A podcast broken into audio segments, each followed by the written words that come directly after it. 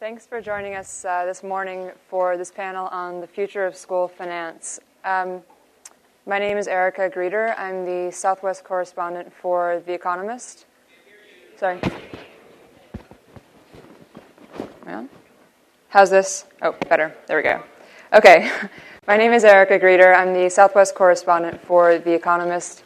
On behalf of the Texas Tribune, I'm happy to welcome you to this panel on the future of school finance, an evergreen issue in the state, and one that we will look forward to solving, finally, this morning. So we have about an hour for the panel. We're getting started about 5 minutes late. We're going to end on time because you have to get back across campus in some cases for the next panels. So just to do some housekeeping quickly, we'll have about 40 minutes of moderated discussion, 15 to 20 minutes for Q&A. There's mics on each side, so you can go up to those after about 40 minutes of moderated discussion. We have here four panelists who are each involved with one of the lawsuits that the state is going to hear next month. So I thought that to get us started, I would ask each of them to explain their lawsuit and what their group is working for, and that'll give us kind of the lay of the land. I'll introduce everyone individually. And so we'll start with David Thompson. Also, we have three Davids on the panel, so that's going to make this even more confusing than it already was, but we'll do our best to keep everyone straight. Mr. Thompson is a partner at Thompson and Horton based in Houston. He has been involved in school finance issues in Texas for some 30 years, starting with Edgewood 1. He is currently representing the group of 80 public school districts, more than 80, I guess, that are aggregated under the Fort Bend ISD lawsuit. So, Mr. Thompson, I'll ask you to give us the lay of this. Well, very good, and good morning. Thanks, Erica, and thanks to the Tribune, and I would like to say to my fellow panelists, great to see you again. We've all known each other for many years, and I'm appreciative to be with you this morning.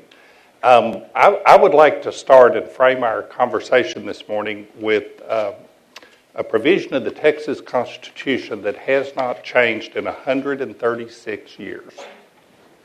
Article 7, Section 1. And Article 7 deals with all of education, public education, community and junior colleges, higher education.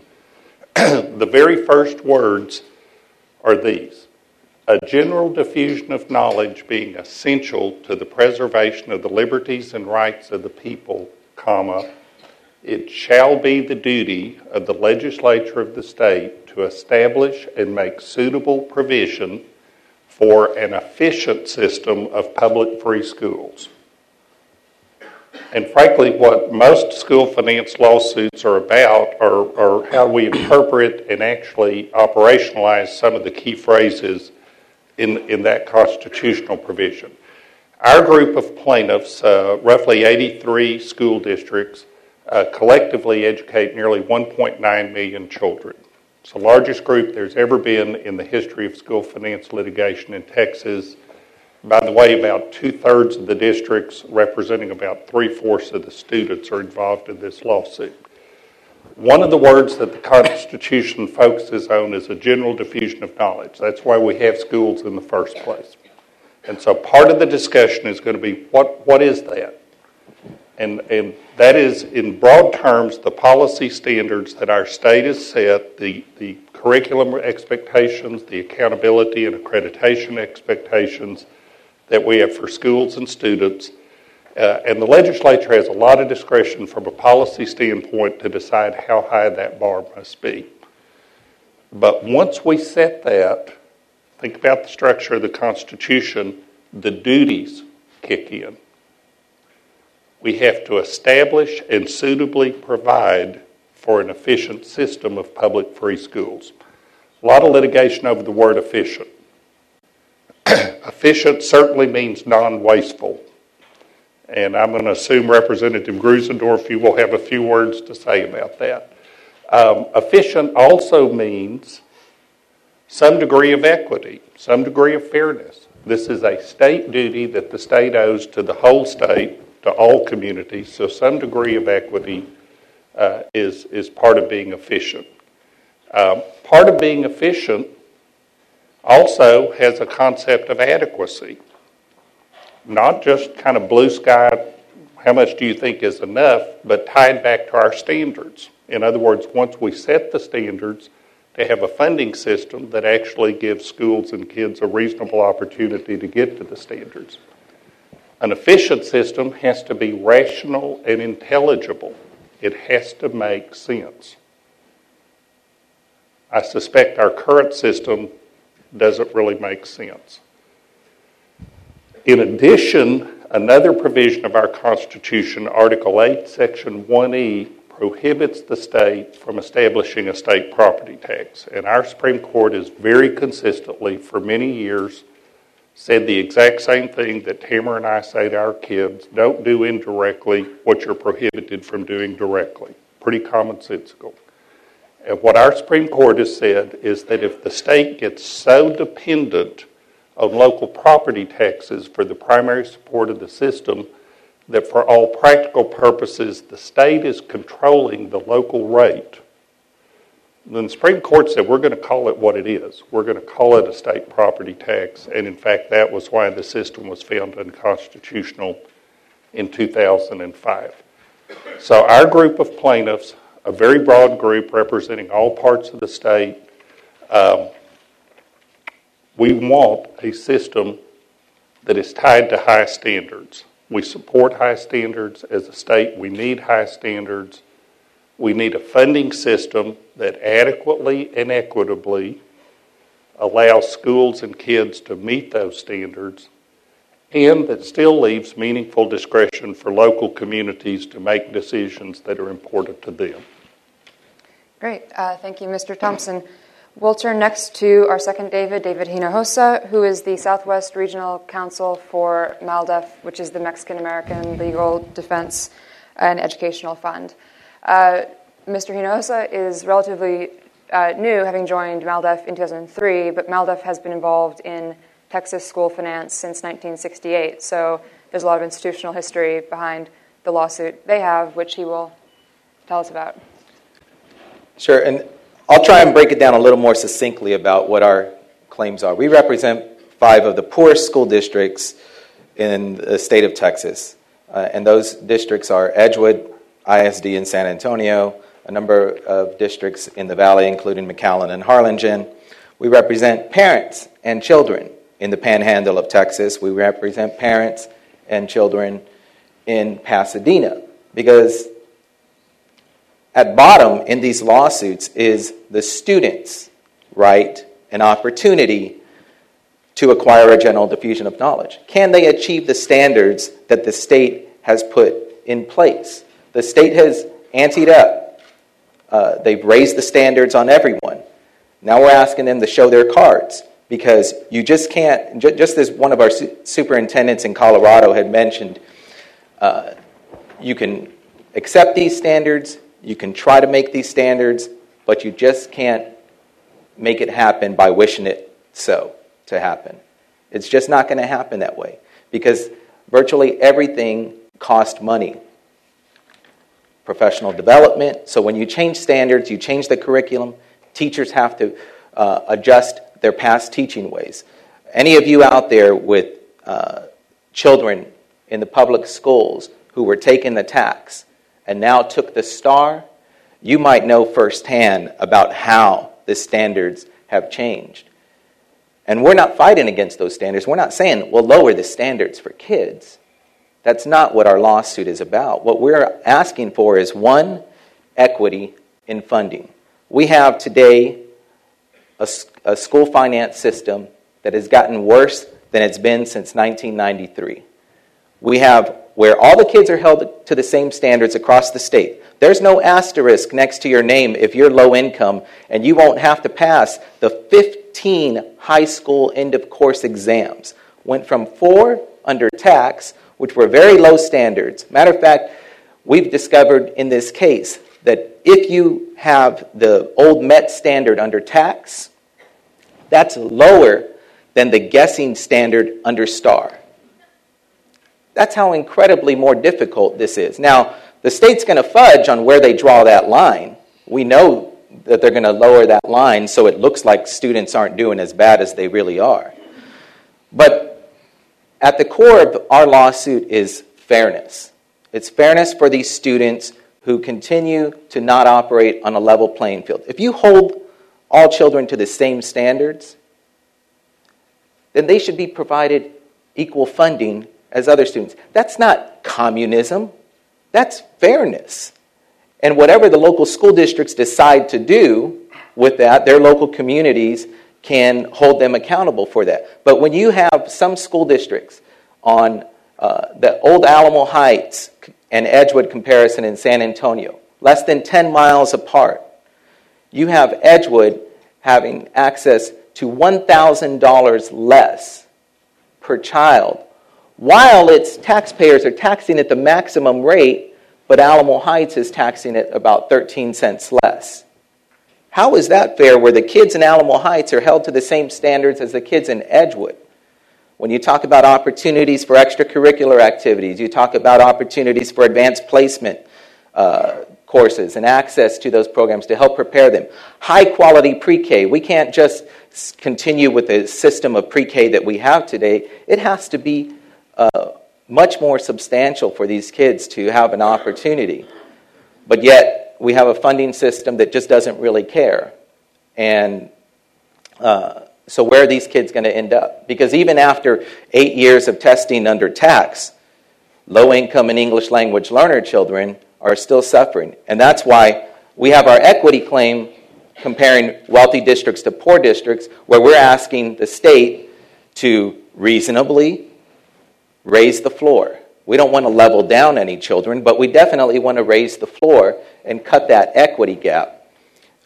But we also, our adequacy case is much more focused than any of the other parties, because our adequacy case focuses on the funding for English language learner and low-income students. These are the students. Your average Joe, your average affluent child, especially in a wealthy district, is not doing too bad in Texas. But your low-income children, your English language learner children, they are the ones who are fighting. They are the ones at the bottom of these incredible and despicable achievement gaps that we have today.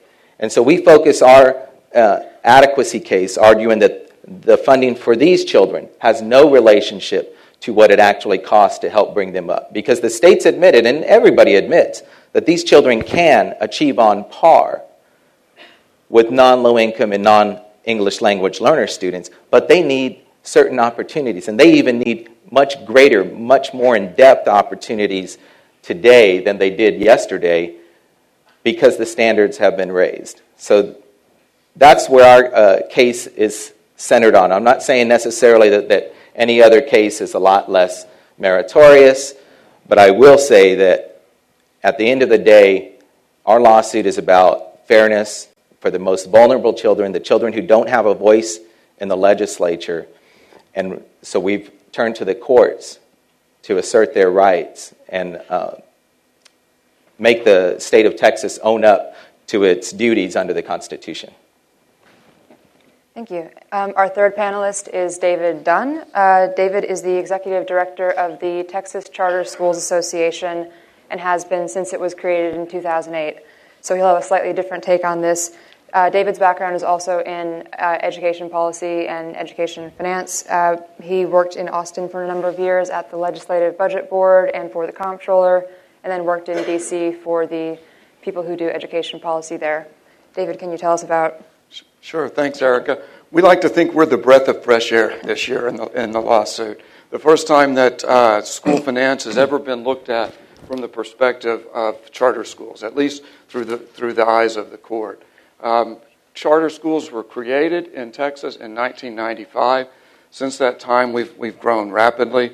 There are now over 500 charter school campuses across the state, educating more than 130,000 kids. And we agree with the cases that are made by the other two Davids on the panel to the extent that the school finance system is not suitably providing for the education of students in those school districts. It's even less suitably providing for the students in charter schools because the legislature provides less dollars per student for kids who are attending charter schools. But our case is really focused, our unique aspect of the case is really focused on a couple of what we view to be pretty simple points. And that is the Supreme Court, over the course of the decades that they've been looking at school finance, has clearly established that the general diffusion of knowledge, in order to suitably provide for the general diffusion of knowledge, the instructional aspect, the curriculum, teachers, that sort of thing is critical. But just as critical are the buildings and the facilities that are where that education occurs. The school districts have access to a local tax base, generate billions of dollars a year in INS taxes to support and provide for those buildings. The state actually supplements for those school districts to get at equity. I know we can argue about whether they've achieved equity, but to at least attempt to get at equity, provide state dollars for facilities for school districts. They give zero to charter schools. In our view, nothing can be more clear. Nothing can be more clear than zero compared to something. And so, in our opinion, since the Supreme Court has clearly stipulated that facilities are an integral part of a suitable school finance system, zero for charter schools violates that efficiency clause. And that's really the nut of our primary argument. Though we are also arguing that the legislature has, in establishing charter schools, has established a cap on the number of charter schools that can be authorized. Currently, there is a cap of 215. In our view, that arbitrary cap also violates the efficiency clause of the Constitution. We believe charter schools are demonstrably the most efficient schools in the public schools in the state of Texas.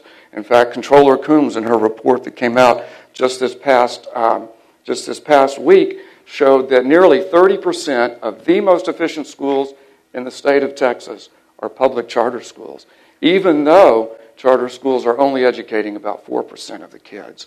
So clearly, we believe charter schools are among the most efficient schools in the state, and the fact that there is an arbitrary cap provided by the legislature on the most efficient schools in the state clearly violates the efficiency clause. Okay, great. And then following up on the efficiency angle, we'll turn to Kent Grusendorf, who is the Executive Director of Texans for Real Efficiency and Equity in Education, which is a newish group and one of the other lawsuits. Mr. Grusendorf was in the legislature for 20 years, from 87 to 2007, oversaw a lot of these discussions in that capacity, including 2 terms as the head of the Public Education Committee for the House. Mr. Grusendorf, can you tell us about? Thank you, Erica. It's good to be on this panel with 3 Davids. I'm outnumbered, but we have a totally different perspective on this lawsuit, and I want to go back to David Thompson very accurately quoted Article 7, Section 1 of the Texas Constitution. And we talked about efficiency and general diffusion of knowledge and adequacy and the various aspects of that. But I want to come back to that constitutional requirement and focus on the purpose of Article 7, Section 1. The purpose of that article in the Constitution in establishing a system of public free schools was the preservation of the liberties and the rights of the people. And a lot of times we get down into the weeds and the detail on funding of schools, and we really forget that the fundamental purpose of that section of the Constitution is the preservation of the liberties and the rights of the people. And so I want to focus a little bit on that and then talk to you a little bit about our lawsuit. Our lawsuit focuses not on the amount of money, more money, or how the money is allocated, David. Our lawsuit focuses on efficiency. And the Texas Supreme Court, since the very first Edgewood decision in 1989, said that efficient requires that the system be productive of results with little waste. So our lawsuit focuses totally on that, and we don't take a position on whether or not we need more money in the lawsuit. We spend about $60 billion in public education in the state of Texas today. We've got sort of a novel idea. You know, why don't we first make sure the taxpayers are getting their money's worth for that money that we're spending? We're spending a lot of money. So let's focus first on whether that money has been spent efficiently to educate kids in the state of Texas. We don't really, like I said, take a position on adequacy or equity for school districts. Our focus is instead equity and adequacy for students as opposed to school districts. We're going to present evidence in this trial that shows a lot of this inefficiency. One of the things that David Hinojosa talked about is unacceptable achievement gap. 50% of our college freshmen have to take remedial courses. Is that an efficient system that produces also the high dropout rates? Is it an efficient system when we have as many dropouts as we have in the state of Texas? So we're going to talk about that. We're going to also talk about, you know, undue state control of the system. How much control the state imposes on local districts and prohibits local districts from making rational decisions in the allocation of the resources. And one of the examples we're going to focus on is Chapter 21, which is the labor laws in the state of Texas. Many of those labor laws just don't make sense. They force districts to spend a lot of money in ways that are inefficient. We align with David Dunn's lawsuit on the charter scap.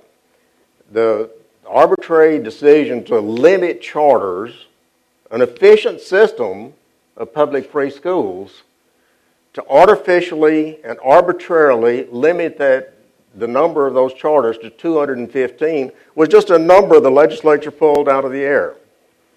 And unfortunately, it was on one of my bills, but that's another issue. But it doesn't make any sense when you have, as David said, 100,000 kids in the state of Texas on waiting list to get into charter schools, because those kids and those parents feel like that system would be better for them. So supply does not meet the needs of the demand. That's an inefficient system. How can any rational human being defend that limit on charters? Additionally, and Erica and I'll move on, we're going to make a broader argument that no system can be efficient which lacks competitive forces and supply-side change. Okay, great. Well, I guess everyone agrees there's some problem here, but beyond that, I feel like there's some differences of opinions amongst the four of you and the other two groups that are suing. Maybe the issue is that everyone's working with slightly different variations on what it means to be equitable, adequate, or efficient. Maybe the difference is in how these are being prioritized. Do any of you want to respond to anything from each other? I mean, are there aspects in which these lawsuits contradict the goals of each other, or? Sure, I'll take a stab at that. And you know, if I sound a little angry today, it's not because of the 60-plus hours that I've been working week in, week out for the last few months. It's the willingness by a group that calls itself Texans for Real Efficiency and Equity in the Educational System, but yet their lawsuit has nothing to do with equity when it comes to equal educational opportunities for children. At the end of the day, what this lawsuit really is about, just like what Kent said, rewriting the education code so that it serves their own special interests more. They don't want teachers to have the rights to a contract. They don't want teachers to have the right to due process. There's no evidence that bad teachers aren't being fired. But they'll say that the way that you can fire the bad teachers is by getting rid of their due process rights. Don't get me wrong, we do want to get rid of bad teachers, and bad teachers are being gotten rid of as we speak. But exactly who is a bad teacher? Is it because 40% of their kids only met the minimum standard on the TAKS or the STAAR test this year? Oh, but last year they had 70% of the kids hit. And, you know, this type of lawsuit, it sounds maybe nice, sounds a little different, it sounds a little sexy, but at the end of the day, it really ignores the fairness for the students who are the most vulnerable children in this state. With respect to charters, we don't have necessarily an issue with charters, but I will tell you that their own experts, when it comes to the research on charters, have showed that they are no more successful nor no less successful than public schools. They have a great campaign out there that's going to tell you differently, but at the end of the day, they're no better or no worse. There are great, outstanding charters, and if you look at their bank, they have great funding behind that. And then there are very poor-performing charters, just as there are poor-performing public schools. So, you know, at the end of the day, neither one of those lawsuits really presents the issue. You want to lift the cap on charters? Let's get rid of the bad charters as they sit right now. That'll free up room at the cap, and the cap's not even necessarily capped out, because a lot of the school districts, if, you know, for instance, I think it's a KIPP and yes, they can continue to establish. You only need one charter, and you can continue to create schools all across the state. So it just distracts the court's attention at the real fairness issues that are at the bottom of these cases. Erica, several people are going to want to respond to that, I think. Erica, let me make a couple of quick observations, and I'm going to focus on a couple of the legal positions. One thing that I think is clear is that we may have some differences on the issues. Every one of our groups believes the current system is unconstitutional. So just for what that's worth. With regard to the charter schools argument, David's 100% correct that the Supreme Court opinions have very clearly said that facilities are part of the suitable provision for a school system. And I think there's a clear legal argument there. I'm personally more inclined to think the cap on charters is more of a policy issue than a legal issue. We'll see how the court addresses that. But with regard to facilities, I think the law is pretty clear on that. Kent, with regard to the efficiency issues, you know, I remember, and I know you do too, the best studies we've ever had of the efficiency of school districts in Texas. And I'm not talking about somebody sitting in Austin analyzing 2-year-old data, but I'm talking about for well over a decade, comptrollers, both Republican and Democrat, did intensive on-the-ground studies of the efficiency of school districts all over the state. And just as an example, Houston ISD had one, took 5 months, cost nearly $1 million, had over 50 investigators involved from the state, and they found between 1 and 2% of the total funds that were being spent that might possibly be redirected and used in a slightly more efficient manner. So the only actual studies that have ever been done of the efficiency of school districts pretty consistently have found that about 1, maybe 1.5% of the existing funds could be redirected. And those are the state's own very detailed analyses. Kent, with regard to the structure of the system, one issue your group hasn't focused on, I'm curious why, is when the Supreme Court has spoken in every opinion back to Edgewood 1 about the structure of the system being inefficient, they haven't talked about teacher contracts. They haven't talked about class size. What they've talked about in every opinion are the boundaries of school districts. Now, that's sort of a third rail politically, and I'm interested that your group has not talked about the one issue that the Supreme Court, when they've made those comments about an inefficient structure, that's the example they've used in every single opinion. So just a question. Can I react to David H. before Kent reacts to David T.? Yes. So, we'll put on evidence. There's a lot of data out there. There are a number of studies, and there are a number of ways of looking at educational data, unfortunately, that enable some different conclusions. We do believe charter schools are providing an excellent education. We'll put on evidence that demonstrates that. However, I do agree with you, David. There are clearly some charter schools that are not meeting the needs of students. And frankly, one of the beauties of charter schools is that in those instances, the state, through legislation and also through the contract that the charter enters into with the State Board of Education, provides authority to shut those schools down. And the Texas Charter Schools Association absolutely supports closing charters that aren't meeting the needs of students. We've come out publicly on a number of times supporting commissioners' decision to close down poorly performing charters. But for you to say that charters is a distraction when you're focused on equity, I find a little bit disturbing, because to me, there's nothing more inequitable than zero. And Kent, would you? Oh, where do I start? Well, let me first of all point out, I'm the only one on this stage that is not representing some portion of the educational establishment. We're not using any taxpayer funds in our lawsuit.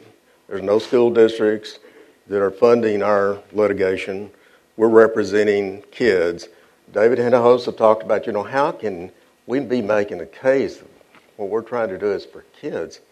We represent parents and children in this lawsuit that are trapped in failing schools.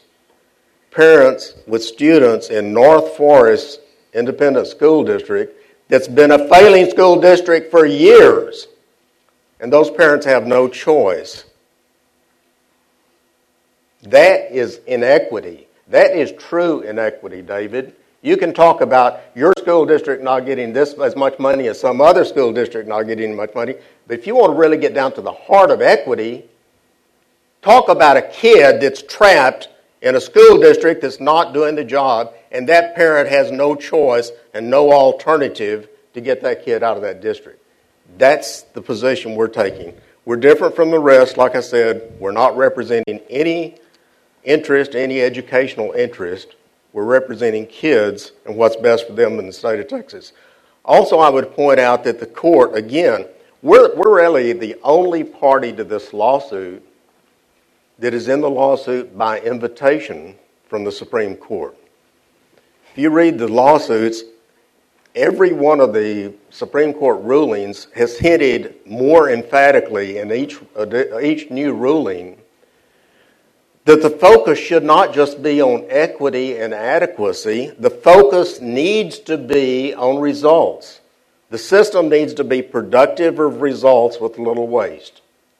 And in West Orange, the court was pretty clear that it said perhaps the school system would be more efficient if competition were injected.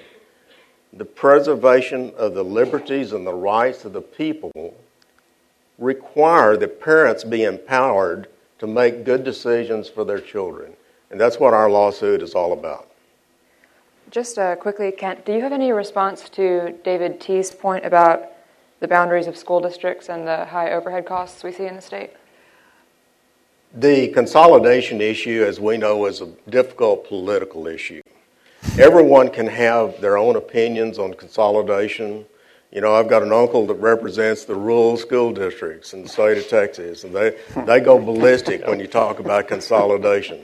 So we didn't put this in there, not only because I didn't want to make my uncle mad, but because I really think there are diseconomies of scale. If we want to talk about really, truly inefficient school districts, it's not those little rural districts. In my opinion, this is just my opinion, David. It's not. I know the court has inferred that issue, but to me, Houston, North Forest, Dallas. How can any rational human being be smart enough to oversee a school district the size of Dallas ISD or Houston ISD, they are monsters. And, you know, although Houston, I think, is doing some very innovative things and doing a great job, and I know you represent them, Houston. We do. I know, you, David, that you represent Houston. Yep. I think they're really doing a phenomenal job considering the logistics of dealing with a district with that size. But in my opinion, the system would probably be more efficient if we broke up those monstrous districts. To me, there's more inefficiency there than at the little side. But we do allocate a lot of money to these small school districts, and there's some consolidation that needs to occur within small districts as well. But to me, that issue of consolidation or deconsolidation is the red herring. What we really need to do is make the system more competitive, allow parents to choose, and then they can get out or in of those districts that are doing a good job. Okay, great. I'm sorry to rush us along, but we are about to start audience questions. So if you have questions, you can finalize your wording while I ask one or two more. David, just to clarify, so on the equity issue, would you see equity as an issue of equity of funding or equity of outcomes? How would we best know an equity has been achieved? Well, they're both linked. You can easily tell equity by looking at dollars. So this district right here, which, by the way, North Forest, guess where it is on the equity level?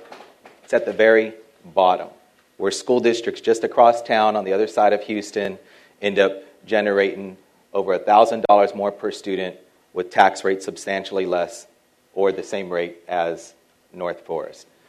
But you can look at how there's a link between dollars and outcomes.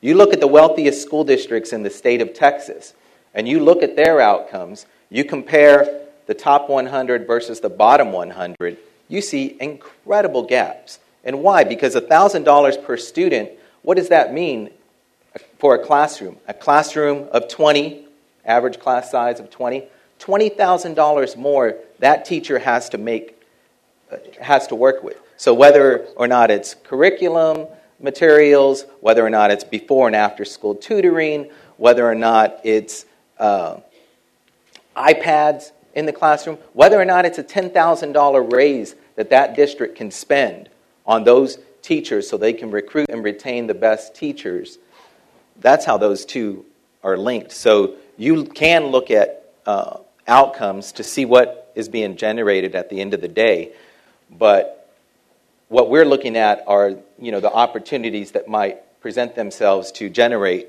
better outcomes, and that's why you begin looking at the dollar side of it. Okay, I think, David, you had a response. Just quick observation on your question, Erica.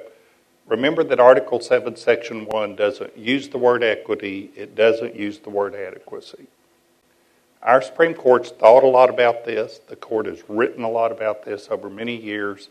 Equity and adequacy are aspects of efficiency. Just like being non-wasteful is an aspect of efficiency, equity is an aspect of efficiency, adequacy is an aspect of efficiency. And sort of the way our court has analyzed it is that adequacy focuses more on results. Adequacy really ultimately is a question of how the kids are doing. Are our kids succeeding? Do our kids have a meaningful opportunity to meet the standards the state has set? That's the ultimate question about adequacy.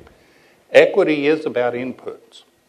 Equity is about, at similar tax efforts, if there's some reasonable similarity of resources. Not perfect. Our court has clearly said that's not the standard. But you do look at the inputs for the equity argument. You tend to look more at the results for the adequacy argument. But they're just different aspects of efficiency, just like Kent's concern about not being wasteful is an aspect of efficiency. Okay, great. And I see a line queuing up, so why don't we start with audience questions. Ma'am, would you like to? Thank you. Is this on? Yeah. Okay. When you talk about failing school districts, I'd just like to know what criteria you're using to... Can you speak up? When you're talking about failing school districts, I just wanted to know what criteria you're using to decide whether a school district is failing and whether that criteria you think is a reasonable one. Okay. So the question is, in talking about failing school districts, what are the criterion that determine a failing school district? And Is that a fair standard? Kent, is that? In my opinion, a failing school district is one where the parents are not pleased with the results of that school. That doesn't seem sort of arbitrary to you? That is arbitrary. But I believe in free markets and consumer choice, so that's my opinion. We do have standards. We have legal standards for failing school districts in the state of Texas and to meet that criteria. But the problem with that kind of hierarchical decision-making is that those failing school districts stay around for years and decades. They're rated as failing, but kids are still trapped in those school districts. So yes, an arbitrary decision would be better than the current system where the kids continue to be trapped in a failing district. Okay. Well, let's keep moving along. Sure. Hi, I'm Deneen Maitre. I'm with TAMSA. I have two questions, if you could indulge me. They're somewhat unrelated, but following up with this first one. With respect to charters, are charter schools subject to the identical testing and accountability standards as publicly funded schools are? And then my other question relates both to what Mr. Grusendorf and Mr. Hinojosa asked. I understand on the lawsuits that you're attempting to reallocate some funding, but I'm wondering if any of the lawsuits are also seeking to suspend the STAAR EOC systems in place, since, as we heard from Commissioner Scott this morning, they've cut all the student success initiatives and the remediation funding and everything. I didn't know if that was a part of the lawsuits. Do we want to start with the charter schools question? Yeah, to answer the first question, yes. The answer is yes. The simple answer is yes. Charter schools are subject to the same, charter school students take the same test, required to take all of the same assessments, subject to all of the same accountability standards and requirements under Chapter 39 as traditional school districts, and also subject to all of the same fiscal management, financial, operational kinds of accountability as traditional school districts. We do have some flexibility. Some of the flexibilities that Kent's trying to argue all school districts should have, charter schools enjoy, but subject to all of the same accountability. And David T. On the second question, our group is definitely not seeking to suspend any of our testing and accountability system. I view that as a policy debate to be had in the legislature, not necessarily, at least at first glance, a legal issue at this point. And our group strongly supports high standards, and I want to be clear about that. Texas embarked as a state, and we need to keep sight of this. We were one of the early adopters in Texas of standards-based accountability. Clear standards, reasonable resources tied to our standards and expectations, state regulation of outcomes, and more flexibility at the local level for processes. We've sort of gotten away from that. And then accountability for results at the end. I still think that is the right construct, and I'm proud that Texas has been on that path for many years. There are clearly policy adjustments we need to make, and I think in our assessment accountability system, there are always going to be modifications that need to be made. I suspect we'll have that debate in the coming legislative session, but as a construct for how we approach it, a reform, that's a path we've been on as a state that I hope we don't completely separate ourselves from. But that is not what we're seeking in the lawsuit. We support high standards. We simply want a funding system that's actually connected to the standards and expectations we're setting. Yeah, and let me just add, there's a difference between high standards and high stakes testing. You can have high standards without having high-stakes testing. That said, MALDEF tried to not have the TOS back in the 1990s. Legally, it's a very difficult issue.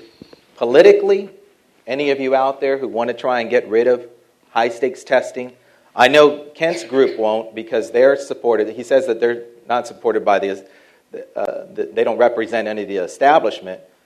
But one of the parties in their lawsuit is the Texas Association of Business. So they might not be the establishment, but they certainly as heck control the establishment. And they're not going to be for that, because the more high-stakes testing we have, we went from 4 to 15 high-stakes testing. 4 relatively easy TAKS tests in the 11th grade to 15 end-of-course exams that you have to have minimum scores, you have to have a minimum cumulative score, you also have to meet certain standards in order to graduate with the recommended high school program. If you don't graduate with the recommended high school program, you can't qualify for the top 10%. You have to have remediation. You have to retake these tests in order to get it. And who wins at the end of the day? Pearson. Pearson wins. From the charter school's perspective, where we clearly, charter schools embrace accountability. Charter schools expect the state to outline outcomes that are expected. We expect to have metrics to demonstrate whether we've met those outcomes or not. We embrace accountability. We also embrace competition. We're for more charter schools. We're for more schools coming in, even though there's going to be we think parental choice is a key part of improvement in the public school system. So we embrace accountability and competition. Okay, great. We could probably stay on this, but let's go on to the next question.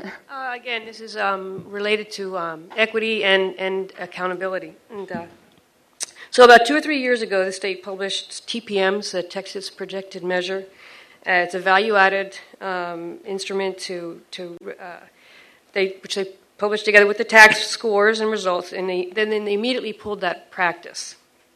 I think programs like REACH, which I believe is being used in Houston ISD and is being used here in Austin, are revisiting that approach. And just for the audience who's not familiar, basically it's not so much did the student pass the test, but did the student make greater than expected gains on their tests. And it's a way to measure student, teacher, district, and school and district success. So, David Hinojosa, I just wonder what your opinion is on the utility of the value-added measures in your attempt and the panel's entire attempt to address equity and meet high standards. Sure. And don't get me wrong, we all got to start at equity, right?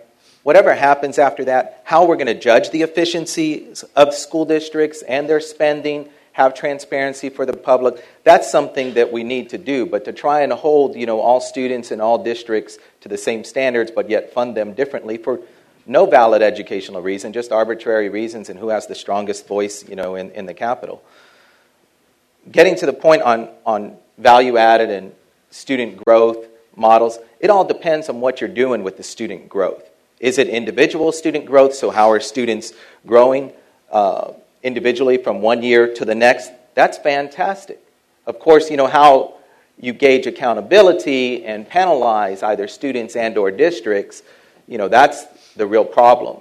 But we showed in Colorado, where we won a school adequacy case last year on behalf of low-income and English language learner students, that districts were meeting this growth model and this accountability system, but students were failing all across. And they were essentially, and I hate to say this analogy, kind of makes sense, but they're comparing bad apples to bad apples. So your lowest performing students are being compared to lowest performing students, and then they're seeing, who's growing a little bit more? Well, at the end of the day, all these students are still way down here. Their performance is way down here, while all the other the highest performing students in Colorado are up here. That's why you still, even though you have a value-added growth model there in the state of Colorado, they have one of the highest achievement gaps across the country. New Jersey kicks their butt when it comes to achievement gaps, and that's downright shameful. So, it's all what's in the eye of the beholder at the end of the day with value-added measures. Captain Joe. School districts, or schools in general, are in the business of value added. I mean, that's what it's about. Whether the kid starts down here or up here, what you want to do is add value to the system or add value from that student's perspective. One of the issues in our lawsuit is criticizing the state's financial accountability system. It's really good that we have a financial accountability system for our schools in the state of Texas. But the problem is there's no correlation in that system between spending and results. I mean, we're spending $60 billion a year, folks. No business enterprise in this state or in this country would spend $60 billion a year without having a productivity component and being able to analyze specifically, if we spend X dollars here, what results do we get here? That is absent, totally absent. That's one of the items that we will be challenging in our lawsuit is financial accountability system fails to have that productivity components so that we can really evaluate if you're going to spend money on this component of education, if you're going to spend money on class size reduction here or on this program over here or this program over here, what's the cost-benefit analysis? That's totally absent in our system in Texas. Okay, I just want to make a side note. We have 5 minutes left, so I'm going to ask everyone, questioners and panelists, to be very efficient from now on so we can get through the questions. David, did you want to add to that? State law still requires a measurement of progress or growth. The TPM sort of blew up, and so we backed away from it. We don't have a growth or progress measure right now, but we need one. What I would differentiate, TPM was sort of a predictive growth model. And what we really need, what I prefer, are growth to standard models, where you frankly figure out where a kid needs to get, how far away he or she is from that ultimate goal, because kids do start at different places. They come to us in different places. But the goal of the system, as Kent said, is to make progress with kids. And ultimately, it's to make progress towards the standard that we want our kids to have, which is college and workforce readiness by the time they leave high school. Okay, great. I appreciate the fact that money inequity is such a concerning topic and that all these lawsuits are happening, but I am a Title I high school teacher here in Bastrop, and we're in a brand new school, Cedar Creek High School, 3 years old, plenty of money, plenty of laptops, awesome program where project-based learning, highly qualified teachers. When you compare us to a school like, say, in Lake Travis District, our scores are the failures that you're talking about. Our dropout rates are extremely high, and that's tied to the literacy rate, which is tied to socioeconomic status and what's happening at home. So I don't see where more money would particularly help my Title school achieve higher literacy rates if these community issues aren't being handled. And if this high-stakes testing continues to be tied to teacher job security, as the Obama administration is saying, what is to stop me and other highly qualified teachers from leaving a Title I school to go teach at Lake Travis? Well, we know those students are supported from the very beginning. They have stable homes and stable incomes. So my question is, how is more money going to help my school and my kids do better?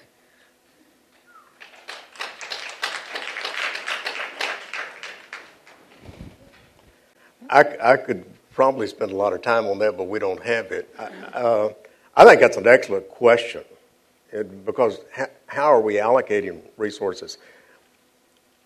In the top-down model that we have today, in this highly structured system where we pay virtually everybody the same amount of money, it's a problem. In a more competitive environment, good teachers would be paid more to teach in those schools where there might be a shortage or where there might be a real need. So again, coming back to the absence of market forces in our system, I think, drive some of the inefficiencies and some of the problems. And again, back to the point, no human being is smart enough to try to make formula adjustments to adjust for what the market would do. One of the issues that you're confronted with is that you're dealing with students who are in high school already.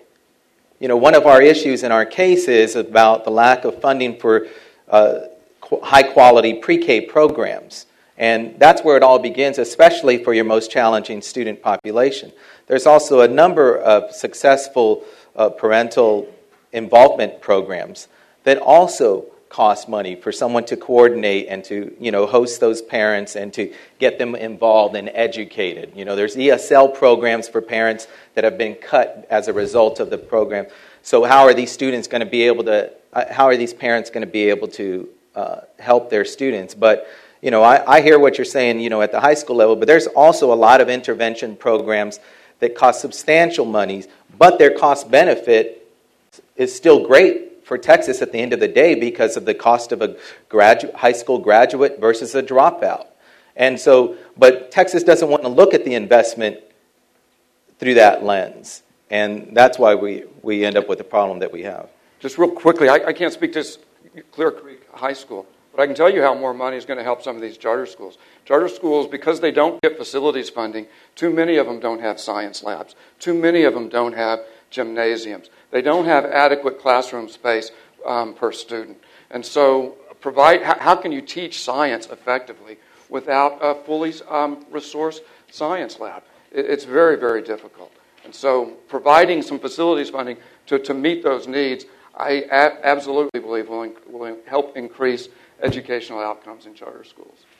Okay, great. The question is for Mr. Thompson and Mr. Hinojosa.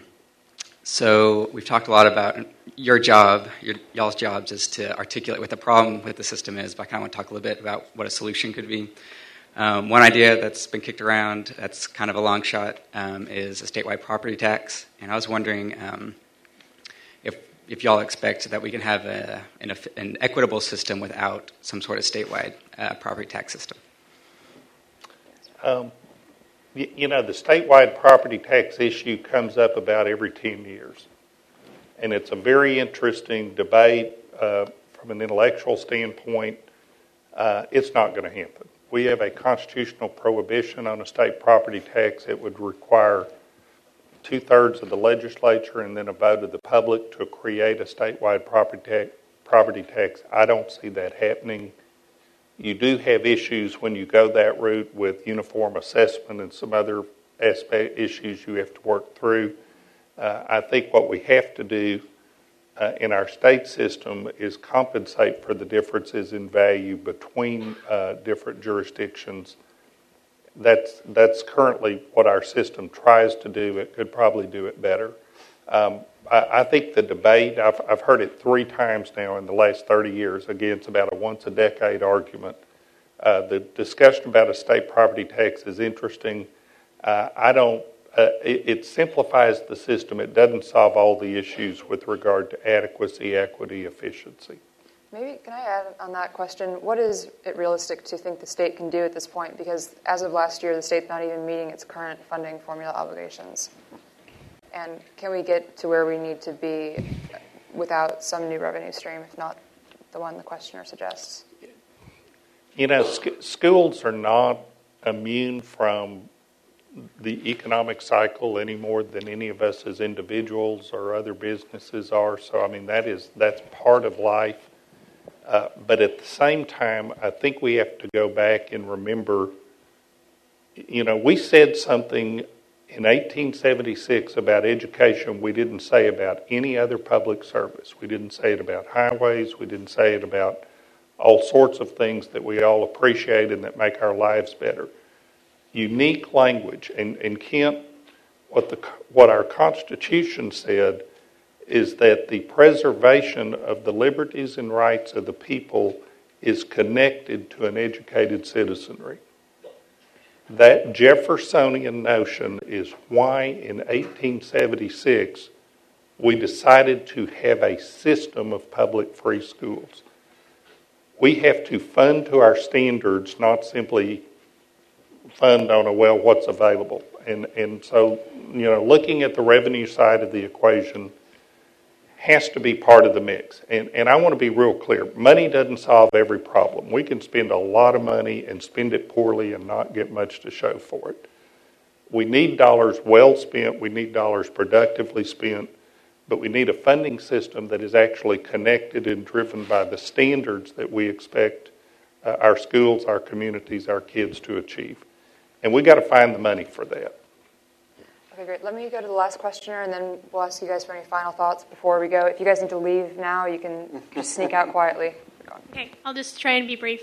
The comparison was drawn earlier between Edgewood and Alamo Heights ISDs as districts with different amounts of funding, and that was affecting their performance. And the Comptroller's office published a study, I think just yesterday, and they ranked Edgewood ISD with 2 out of 5 stars for fiscal efficiency, and Alamo Heights was ranked 4 out of 5. And I'm aware there are some potential flaws, but I was wondering if maybe it gives rise to the question, should we be ensuring that school districts are spending state funding efficiently, putting it in the classroom and making good use of it before we start talking about what the state should be doing? Yeah, and I think that's very fair. I will say that the Comptroller report is very skewed and very flawed. You know, that's just, you know, we've already gotten evidence about that, you know, in the case. But, you know, exactly what does this 2 stars mean? I haven't, you know, looked at the latest report just yet. But 2 stars versus 4 stars, you know, you have Alamo Heights that, you know, the children that they're educating there are way different than the kids on the Edgewood side of town. You know, in Edgewood, they're struggling immensely with what the very funds that they have. So to try and hold Edgewood to the same financial accountability system or, you know, this audit that the state did is incredibly unfair because you're dealing with different student populations. Edgewood's over 90% economically disadvantaged. Like 98% Latino. Alamo Heights doesn't come close to those numbers, yet they still have a substantial gap. They still have $1,000 more per student than the Edgewoods did, and this doesn't even include the access to facilities, you know, funding. So I think, you know, you have to be very careful. You almost have to take those type of analysis with a grain of salt because I can compare, you know, what I'm able to offer, you know, my students or my kids, you know, on my little nonprofit lawyer budget that I have, you know, versus what some other lawyer, I won't name anybody up here, you know, on the table, but about what they might do. And you might say, well, you know, you weren't very efficient because you all went out to a restaurant and spent $70 on your dinner. Why did you spend $70 on a dinner? Well, you don't have that much money. Why didn't you, you know, buy some books instead for your kids and, you know, eat at Subway or something like that? You know, like I said, you know, you have to look at, you know, the books at the end of the day. Of course you do. But there's no inefficient spending in Edgewood that's been revealed in this case. Okay, we actually, I think, need to cut it off because we are about 5-7 minutes over time. We'll be up here for a minute or two if you guys have any last thoughts, but otherwise, thanks so much for coming. And thank you. Thank you. Thanks.